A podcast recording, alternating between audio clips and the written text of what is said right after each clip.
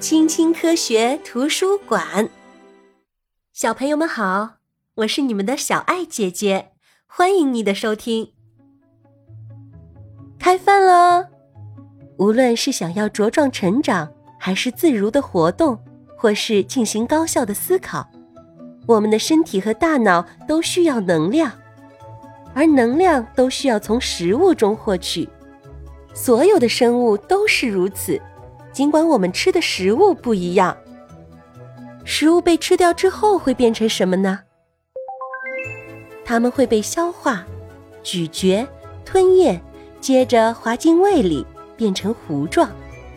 糊状物的营养物质，也就是一些微小的营养素，会被小肠吸收，随后进入血液，通过血液循环。营养素会被分配到身体的各个器官。对身体来说，不是所有的食物都有用。那些未被消化的食物啊，会积存在大肠里，肚子鼓鼓胀胀的。最终，这些废物会被排出体外，也就是拉便便。每个人都会拉便便，这一点都不恶心。拉便便是很正常的生理现象。喂，小兔兔，你在干什么呀？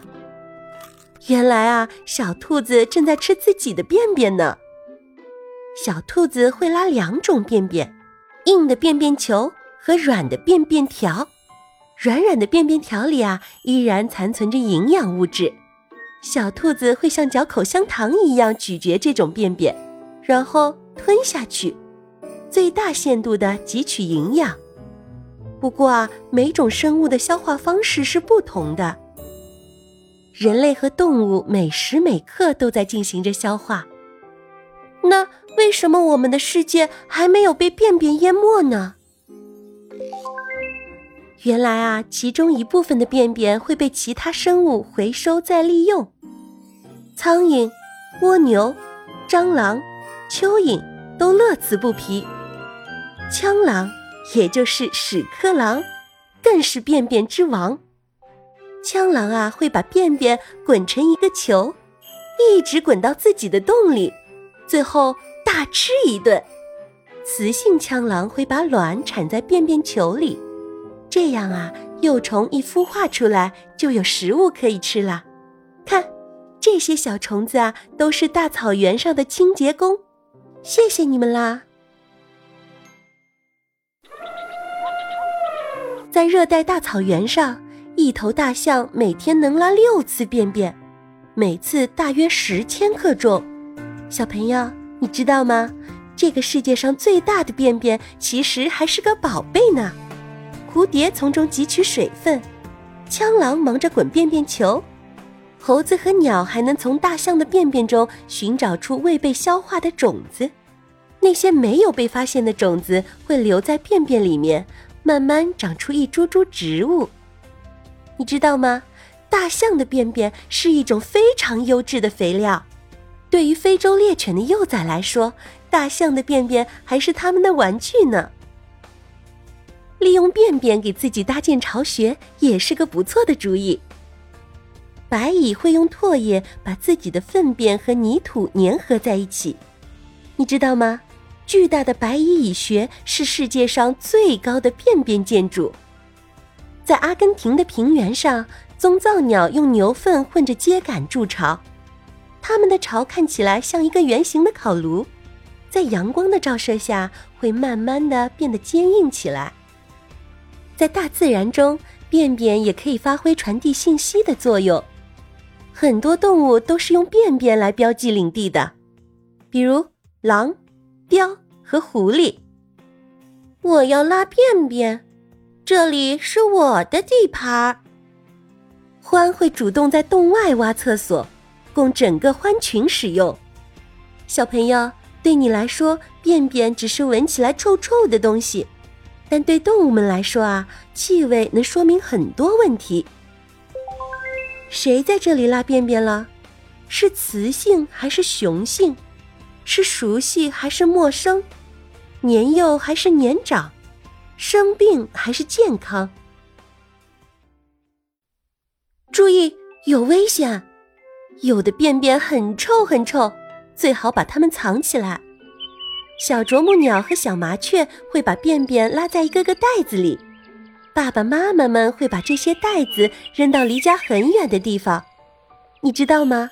这些鸟宝宝们的尿布还能引开敌人呢。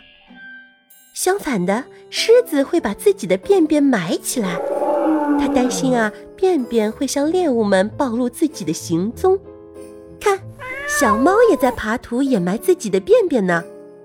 猫是狮子的远亲，今天啊，虽然猫与我们生活在一起，但是它还是保留着这种野生动物特有的行为。小朋友，你注意到了吗？便便都是不一样的，不同的动物便便的形状、大小和颜色也都各不相同。就算是同一种动物，随着季节的不同和食物的不同，便便的成分和形态也会有所变化。鸽子的便便啊，是一种营养价值很高的肥料；蝙蝠的便便像又干又黑的米粒；水獭的便便有一股蜂蜜的味道；野猪的便便像一根猪血香肠；欧洲狍的便便形似黑色橄榄；雄鹿的便便形似橡树果实；而苍蝇的便便啊，是喷射状的小黑点儿。科学家们把便便称为粪便或者排泄物，他们啊喜欢到处寻找和观察粪便。看，这是一种叫做食虫水栖鼹鼠的粪便。这种小动物啊，我们平常很难见到，但这些粪便可以证明它们的确生活在这里。小朋友，你能找到它们吗？粪便啊，能够帮助我们估算出某一区域内动物的数量，也能够更好的了解动物们的饮食结构和领地范围。哎，快看，那是什么？原来啊，是一块恐龙的粪便。好几百万年过去了，它啊已经变成了化石。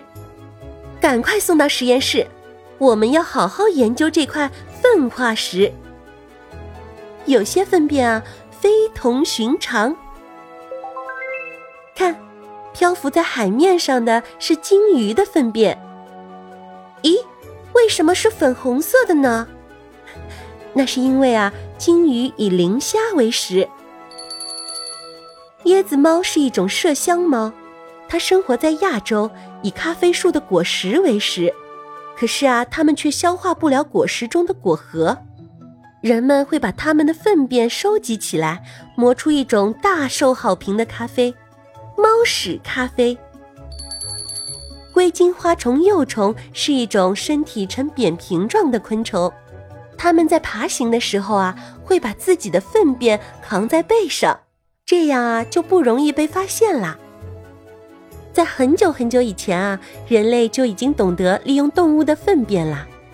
马粪、驴粪、牛粪和蝙蝠的粪便都是很好的肥料。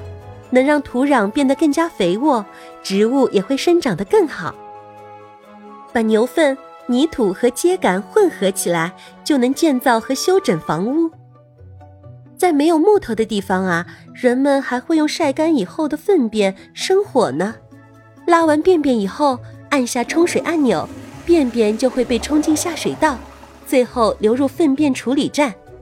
但是啊，纵观全世界，还有很多人生活的地方是没有厕所的，他们的粪便会污染河流，甚至会传播疾病。所以啊，我们要尽快提高厕所的普及率。粪便是一种能源吗？其实啊，我们已经开始从粪便中获取生物气体了，也就是沼气，用来供暖和发电。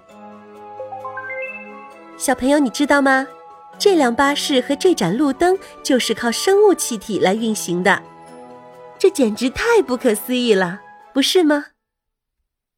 小朋友，听了今天的故事，你还会觉得便便很恶心吗？嗯，虽然啊，它真的有点臭臭的，但是啊，便便真的是超有用的呢！便便万岁！小朋友，今天的故事就讲到这里啦，我们下次见，拜拜。